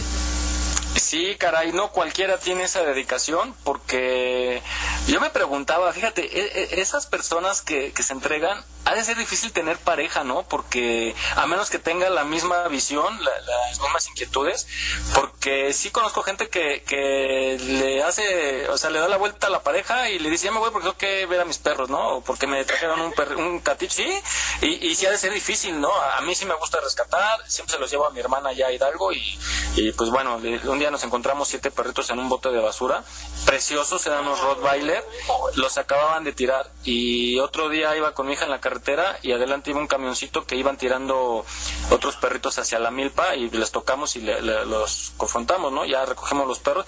Y bueno, entonces esta chica, Beca, eh, pues le dedica al 100% y afortunadamente la familia la apoya en esta labor porque también se enfrentan luego a eso, ¿no? Hay gente que sí tiene ese gran corazón, pero la familia no no no coincide y pues se, se las ven negras, pero aquí afortunadamente lleva ya muchos años, muchísimos años, 10 años apoyando en esta labor y bueno, nosotros quisiéramos pedirles a la gente si puede apoyar, que la contacte y, y pues lo que puedan ofrecer, ¿no? Vamos a hacer alguna fecha, vamos a poner una fecha para acopio de, de alimento, de ropita, medicamento o eh, contactarlos directamente con ella para si alguien quiere hacer aportación en efectivo, ya contacte con ella y ella hizo la invitación para que vayan a ver a los perritos y vean que realmente los tiene y que los atiende. Entonces, Beca, felicidades por esta labor y estaremos pendientes para llevarte, pues, ojalá sea muy pronto, algún cargamento con apoyo. Bueno, pues ahí está. Y pues bueno, vamos a hablar de... eh, ah, esta, platicábamos precisamente fuera del aire esta pandemia nos ha traído beneficios, ¿no? Entre ellos, pues, a capacitarnos en algunos eh, diplomados, ¿no? Eh, en algunas, este, en algunos oficios, en algunas profesiones y sobre todo en recetas, ¿no? Como el caso de Shirley, que dice que ya, ya, bueno, ya, ya, ya, ya, lo bueno es que ya salió al mercado y ya, este, no ha habido, no ha habido bajas, ¿verdad, Shirley? No, no ha habido ni quejas, creo. Qué bueno. Pues no ha habido porque ya no pudieron hablar. no, no es cierto. Este, bueno, eh, y, uno, otro de estos beneficios es que podemos tener los artistas, la gente que se dedica al teatro, a las representaciones, pues también fueron de los más golpeados porque pues, no había no había eventos, ¿no? Y eh, entonces vamos con una chica que nos va a platicar de la propuesta que tienen vía virtual. Escúchenla, sobre todo mujeres y las parejas también escuchen esto para que pues puedan pasar un grato momento con su pareja. Bueno, pues está en la línea telefónica Paulina Soto, quien es actriz y también productora teatral y que quien nos está ofreciendo una muy buena opción para la gente que está en casa, que sí está respetando y que pues tiene también pues mucho tiempo libre y esta es una excelente opción. Paulina, muy buenos días. Buenos días a ti, buenos días a todo tu auditorio. Un gusto poder estar aquí con ustedes. Esta es una comedia virtual que se llama Clicktory. Crónica de una nueva normalidad. Ah, caray. Es un proyecto dramático, es una comedia que transmitimos a través de la virtualidad, a través de un dispositivo móvil, eh, a cualquier parte del mundo.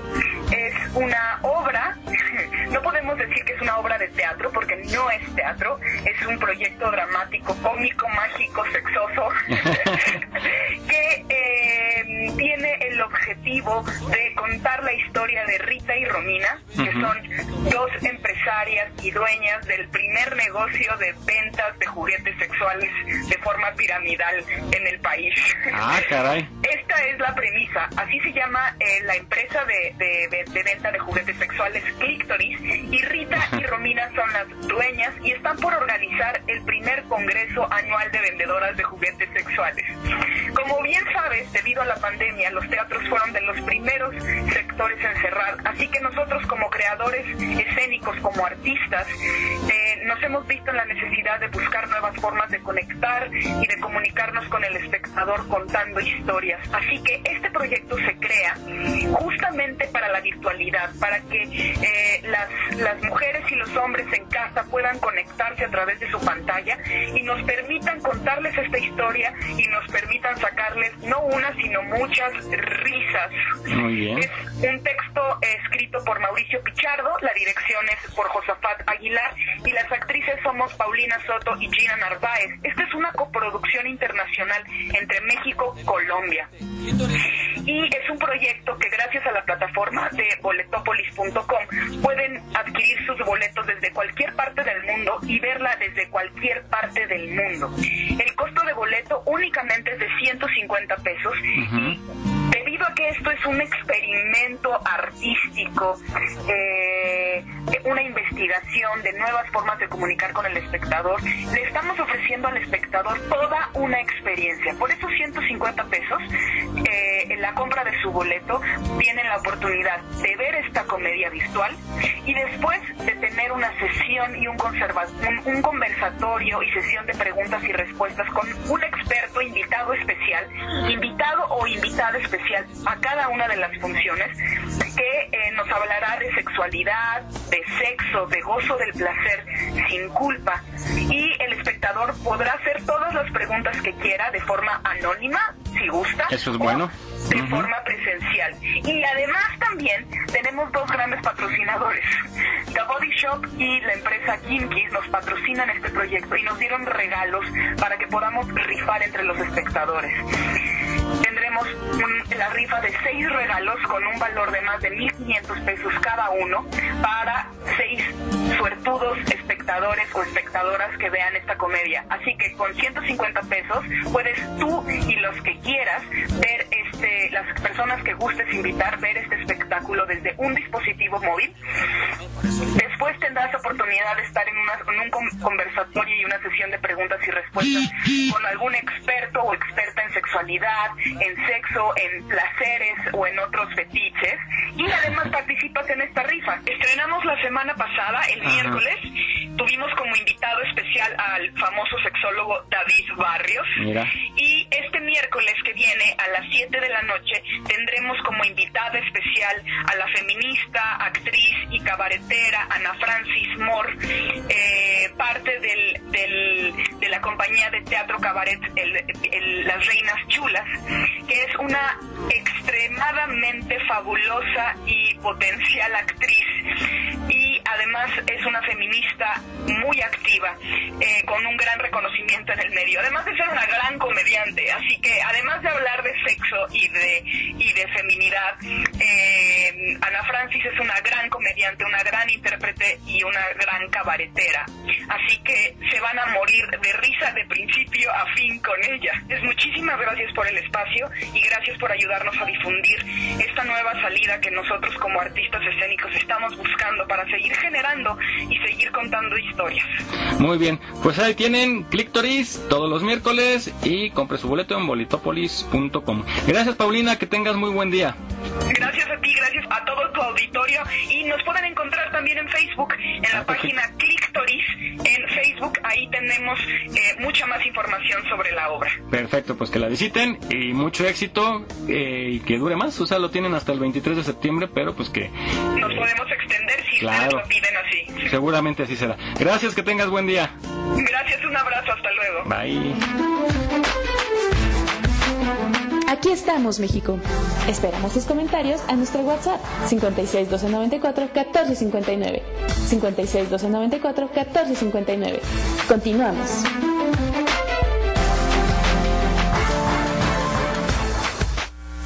Pues muy interesante todo este tipo de propuestas que a raíz de la pandemia han estado surgiendo eh, con plataformas como Zoom, como Google Meet y otras muchas más que ofrecen diferentes tipos de cultura, espectáculos, eh, conciertos, clases, diplomas, diplomados, perdón. Y bueno, esto ha venido a transformar el mundo de la mm, comercialización. Pero bueno, seguimos en este programa de Aquí estamos México. Pues muy buena propuesta. Chicas, ¿ustedes qué opinan? A ver, Shirley. Ya, ya, ya la vio. está padrísimo porque efectivamente creo que es un tema como muy tabú y como muy... Eh, eh, ¿sabes? Como muy cerrado, vaya. Ajá. Eh, entonces, creo que sí deberíamos de tener como cierta apertura a hablarlo, por lo menos con tu pareja, ¿no? Hay personas que yo creo que, o sea, tienen sus, sus, relaciones y tienen lo, sus, sus momentos, pero no, nunca lo hablan, ¿sabes? O sea, es como, ¿sabes qué? A mí me gusta así, así, y a me gusta que hagas esto. Pero también a mí me gusta que, um, que lo hagas de esta forma o que me toques aquí. Y mucha gente, incluso con su pareja, no lo hace, o sea, lo hace por hacerlo y como por cumplir, ¿sabes? Y creo que estamos en un momento y en una generación en la que en la que debería ser de manera abierta. No digo que lo que, sea abierta públicamente, vaya, pero que sea como una intimidad en pareja muy así cercana, vaya, que sí que sí se sienta entre los dos como debe de ser. Claro, porque tal como dices, este, todavía sigue siendo un tabú para algunos sectores y, pues bueno, esta pandemia creo que, que sí va a ser un parteaguas, ¿no? De, de, vamos a decir, antes de la pandemia y después de la pandemia en algunos años y pues parte de esta, esta propuesta se me hace genial porque creo que va a liberar justo lo que dice Shirley, ese, ese temor o ese, ese nudo en la garganta quizá, ¿no? Para algunas algunas parejas, ajá, hablar del tema, cuando es algo exactamente normal. Y, y, bueno, creo que después de esta apuesta, de esta propuesta, va, va a cambiar la mentalidad de mucha gente y para bien, porque recuerden, no sé, antes el comprar un preservativo o tan solo comprar una toalla femenina, ¿no? Por ejemplo, e, era como un tabú y se veía mal y no le podías encargar a un hombre que, que la trajera porque no te lo iba a hacer y, y dice que cómo va a andar comprando eso y bueno, ya eso ya se superó. Una mujer comprando condones. Exactamente. Entonces, pues es parte de, de esa liberación, de, ese, de esa exigencia que ha tenido los grupos de mujeres, de, de, verlos, no, verlos como es, ¿no? Las cosas como son, o sea, llamarles como son. Y, y, bueno, pues obviamente, como dice Shirley, en, en pareja pues se vive lo que se tiene que vivir en pareja y no andarlo exhibiendo, ¿no? Eh, bueno, tú, Vane.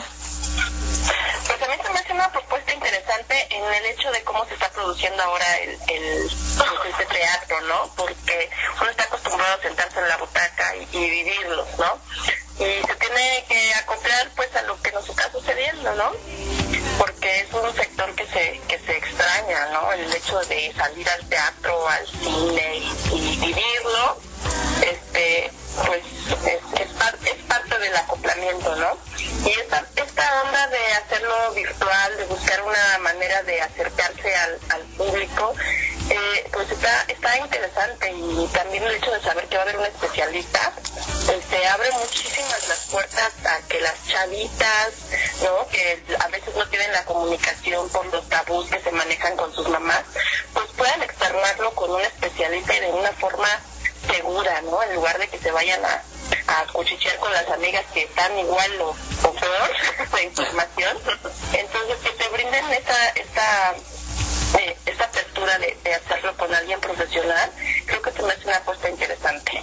Y yo creo que también sería un llamado a los medios de comunicación precisamente justo ahorita tocaste el tema, Vane, de las chavitas, porque eh, yo que me la paso aquí viendo tele y novelas y todo eso, veo esta, estos programas de, eh, como dice el dicho, lo que callamos las mujeres, etcétera, traen temas, traen temas fuertes que, que si no son vistos con objetividad, o sea, como mero entretenimiento, pero sigue siendo un reflejo de la vida real, ¿no? Chavitas que se prostituyen, que venden sus fotos, etcétera, y que en un descuido de los papás, y la chavita está o el chavito están sin, sin esta supervisión, pues se les hace normal el, hacer ese tipo de actividades, ¿no? Aunque al final traen como un mensaje que eso no es bueno, pero alguien que lo ve así y lo ve en los medios, pues decía, pues si lo sacan ahí y se ve normal, pues bueno, creo que estamos proliferando ese tipo de conductas que, no deberían de ser. Eh, creo que sí debería haber una supervisión y hacer énfasis en que es como una historia nada más, sí tomada de la vida real, pero que tenga que tener un buen final, que haga ver que no es bueno lo, lo que están haciendo. Este, Jesús, ¿alguna opinión sobre esto? Pues siempre es, la comunicación es eh, un elemento fundamental en todas las relaciones, ¿no? Eh, los seres humanos somos muy complejos, eh, relaciones entre hermanos, hijos con padres, pero la fundamental que es base de la sociedad, pues las relaciones de pareja, ¿no? Como bien señalan las, nuestras amigas, a veces no hay una eh, comunicación eficiente, ¿no? Y vamos ahí en la vida de pareja así como como dos personas o dos entes separados, ¿no? Cuando debe de haber una estrecha comunicación. Efectivamente, coincido contigo. Y pues bueno, vamos a seguir. Son 11 de la mañana con 28 minutos. Están escuchando Aquí estamos México desde la Ciudad de México. Queremos mandar saludos a la gente de California que nos está escuchando. A Sonia Moya Friedman, que nos hace el favor de escuchar. Muchas gracias. A Luis Toral también ahí en California. Y pues bueno, vamos a un tema eh, de estas cosas curiosas que luego sabemos que, que vemos cosas que traemos en la ropa, en una chamarra, en una mochila, en escritorio, no sé, cosas que se han inventado, pero no sabemos para qué son. Vamos a esta capsulita que encontramos.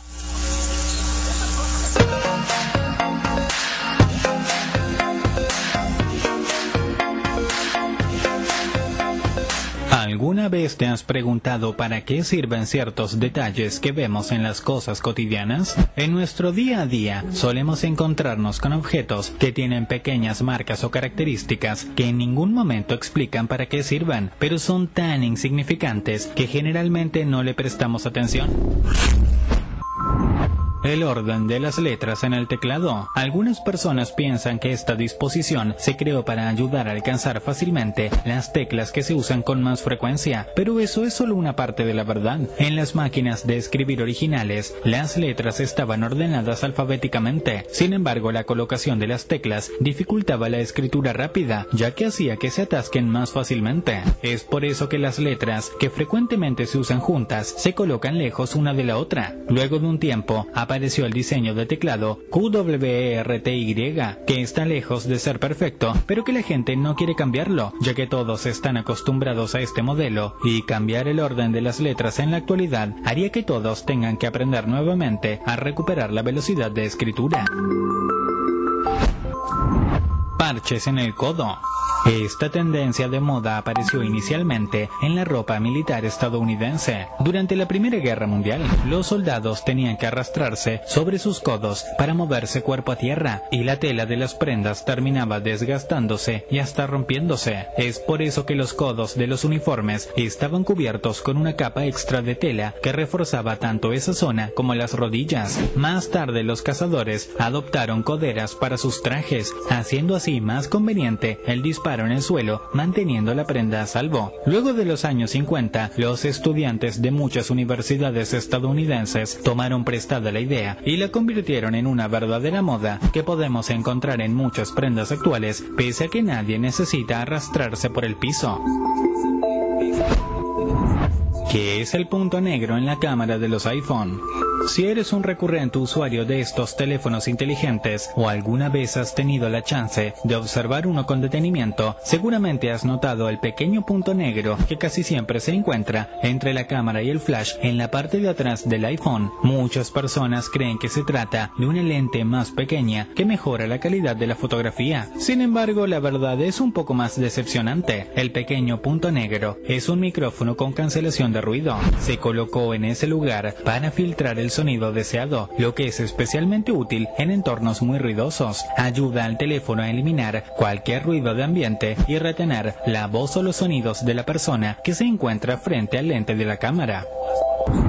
Los puntos en la parte inferior de las botellas. Estos pueden parecer un error de fábrica y la mayoría de personas lo ignoran, aunque en realidad tiene una función específica, pero solo es útil para la fábrica y la distribuidora del producto. Estos no son signos para personas con discapacidades visuales, como quizás se pueda pensar en un principio. La realidad es mucho más simple. Estas protuberancias se utilizan durante el proceso de producción para codificar un número de formulario y de esta forma poder marcar cualquier empaque defectuoso. No tiene ninguna función para el consumidor final, por lo que no tienes nada de qué preocuparte. Los cortes en la parte de arriba del pan. A la hora de comer nunca puede faltar un delicioso pan sobre la mesa y si alguna vez has visto cómo se prepara, notarás que los panaderos realizan pequeños cortes en la parte superior antes de meterlos al horno. Una vez allí, este corte se abre dándole la forma que todos conocemos. Pero alguna vez te has preguntado para qué sirve este pequeño detalle? Incluso los panaderos que han trabajado de esto gran parte de su vida no pueden llegar a una opinión común sobre este asunto. Algunos de ellos dicen que cortan la parte superior para que éste no se agriete en el horno, mientras que otros afirman que solo es por razones estéticas. La segunda opción parece ser la más realista, ya que hay muchos tipos de pan sin cortes que en ningún momento se agrietan en el horno. Como has podido ver a lo largo de este video, todo el tiempo estamos rodeados de objetos con detalles que desconocemos completamente y que a veces pueden llegar a ser de gran utilidad. En otras ocasiones, saber para qué nos sirven ayuda a no creer en los mitos o rumores que hay sobre su uso y de este modo quedarnos más tranquilos.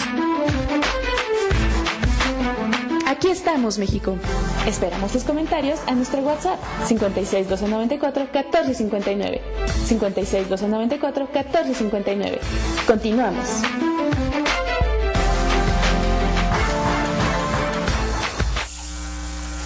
Oye, ahorita acabo de escuchar en la cápsula del el puntito negro que habla de los teléfonos entre la cámara y el flash y pues yo no sabía qué era. Entonces eh, también lo de los los parches en, en, el, en el- los codos tampoco lo sabía. Pero qué bueno, así aprende uno algo nuevo y novedoso. Sí, estas capsulitas, la verdad, a- ya saben que en este programa aprendemos y si no aprendemos por lo menos nos divertimos. Hay mucha, muy buena información, pasamos un momento agradable que de eso se trata, llevar alegría a los hogares que nos hacen favor de escuchar. Y pues a mí, a mí me llamó la atención lo de los teclados, el orden en que vienen. Eh, pues se decía originalmente, y si es en parte, si coincide, que era para eh, eh, ser más cómodo el tipo de las letras que más se utilizan, que estén acomodadas, pero eso de que se atoraban las teclas y eso por el orden en que venían, por eso los separaron, este yo no lo sabía. Entonces, pues ya aprendimos algo el día de hoy. Y pues hemos llegado al final, chicos. Eh, nada más quiero recomendar a la gente que nos está escuchando que tenga mucho cuidado. Hay, hay mucho mucha delincuencia. Ya lo hemos visto en, en- el caso del golpeado en la combi. en el transporte público, pero también a domicilio están asaltando bajo el pretexto que llevan por ahí entregas de, de estas plataformas de alimentos.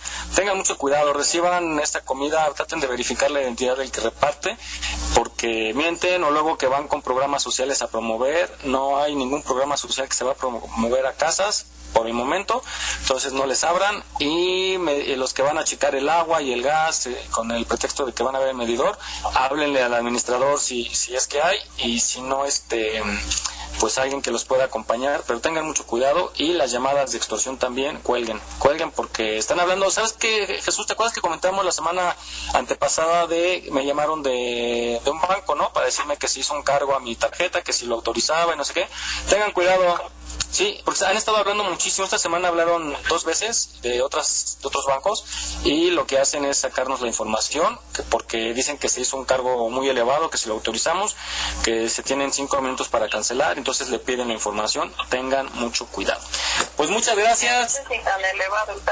Sí, sí, sí, y, y, bueno, queda uno indefenso para ir a hacer las aclaraciones ahorita.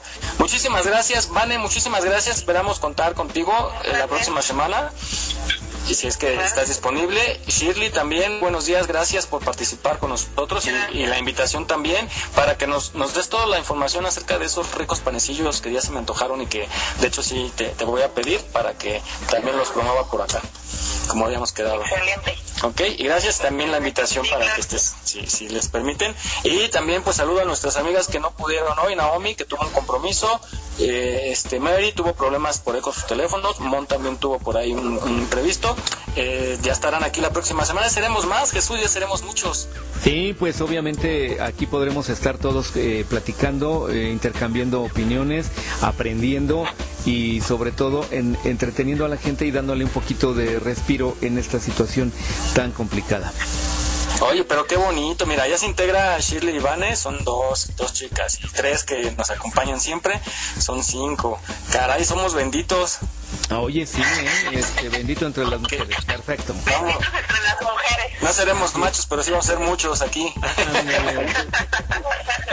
bueno, pues muchísimas gracias. Son 11 con 37. Cada día nos colgamos más, pero es, lo hacemos con muchísimo gusto. Gracias por escucharnos. Saludos a toda la gente que nos está. Ah, también nos escuchan allá en Chile, en el sur de Chile. Saludos a la gente que nos escucha por allá. Gracias y nos escuchamos la próxima semana. Jesús, durante para despedir. Muy bien, pues eh, Shirley, Vane, Miguel, muchas gracias y sobre todo al público que nos escuchó, muchas gracias. En ocho días nos escuchamos con interesantes temas, noticias de moda y de todo. Y los vamos a dejar ahorita con este poema de Edgar Osheransky para terminar el programa. Pasen un excelente fin de semana, diviértanse, cuídense mucho, lávense las manos, usen tapabocas y nos escuchamos en ocho días. Hasta la próxima. Bye, bye chicas. Dios. Hasta pronto. Buen día. Bye. ¿Qué te diré cuando mire tus ojos y diez días sin ti son más que un siglo? Que te extrañé como un niño que se perdió en la vereda y que lloré como un loco que encuentra lo que ha perdido. Que me faltó tu sonrisa en los momentos felices, que me faltaron tus ojos al mirar el horizonte, que me faltaron tus manos cuando doblaba la esquina, que me faltó tu silueta en el medio de la noche. ¿Qué te diré cuando encuentre tu cara de niña, que estuvo empapada en llanto como la mía? Que si llovió una tormenta y te espantaba en la noche, eran mis besos que viajan desafiando el horizonte, era mi alma que no encuentra obstáculos para llegar a la tuya. ¿Qué te diré cuando sienta tu aliento embriagando la cara mía? Tal vez no te diga nada y te envuelva en un beso largo, cálido y callado, porque sé que tú me dirás todo con una sonrisa.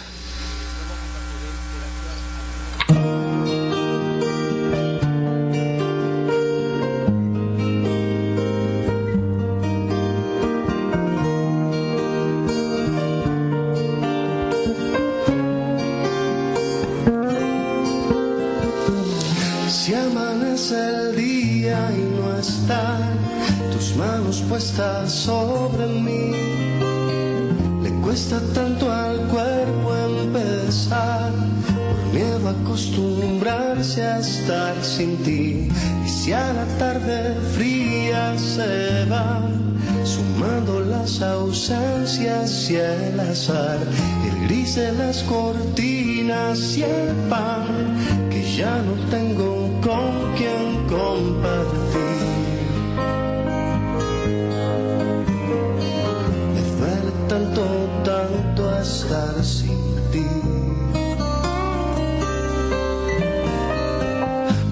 Tanto, tanto estar. Sin cambiándome la risa